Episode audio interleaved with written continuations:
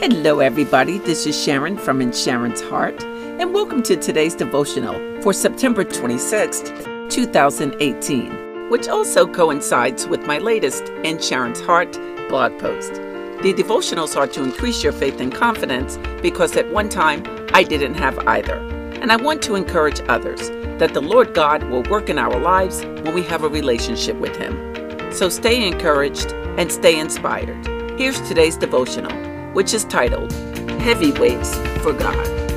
But before we get into today's message, there are two new developments I want to share with you.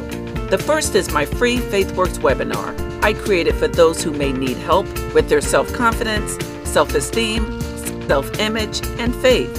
As some of you know, a few years back, I struggled with my confidence and my faith, so I created the webinar to help others. You can click on the link in the show notes to access the FaithWorks webinar. It will really bless you. The next is Anchor now has a way for you to support the In Sharon's Heart Daily Devotional Podcast. To support, you can click the support button on the podcast profile page. Okay, let's get started with today's devotional, which again is titled Heavyweights for God. Are you a heavyweight for God? If so, that means you are unqualified to do what you're doing. You know that? Do you know why?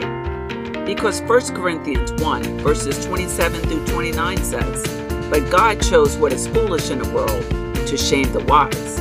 God chose what is weak in the world to shame the strong.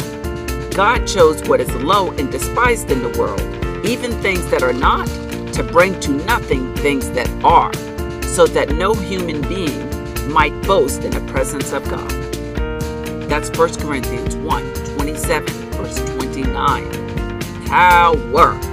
So there you have it. If you are doing the will of God, then you are really unqualified to do everything you're doing and will do. And that's just fine.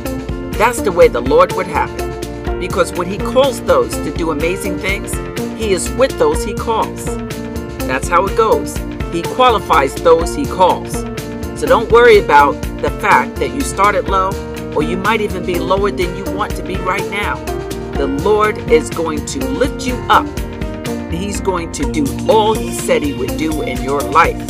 And you're going to be impactful for his kingdom. Believe it. So there you go. You are a godly heavyweight.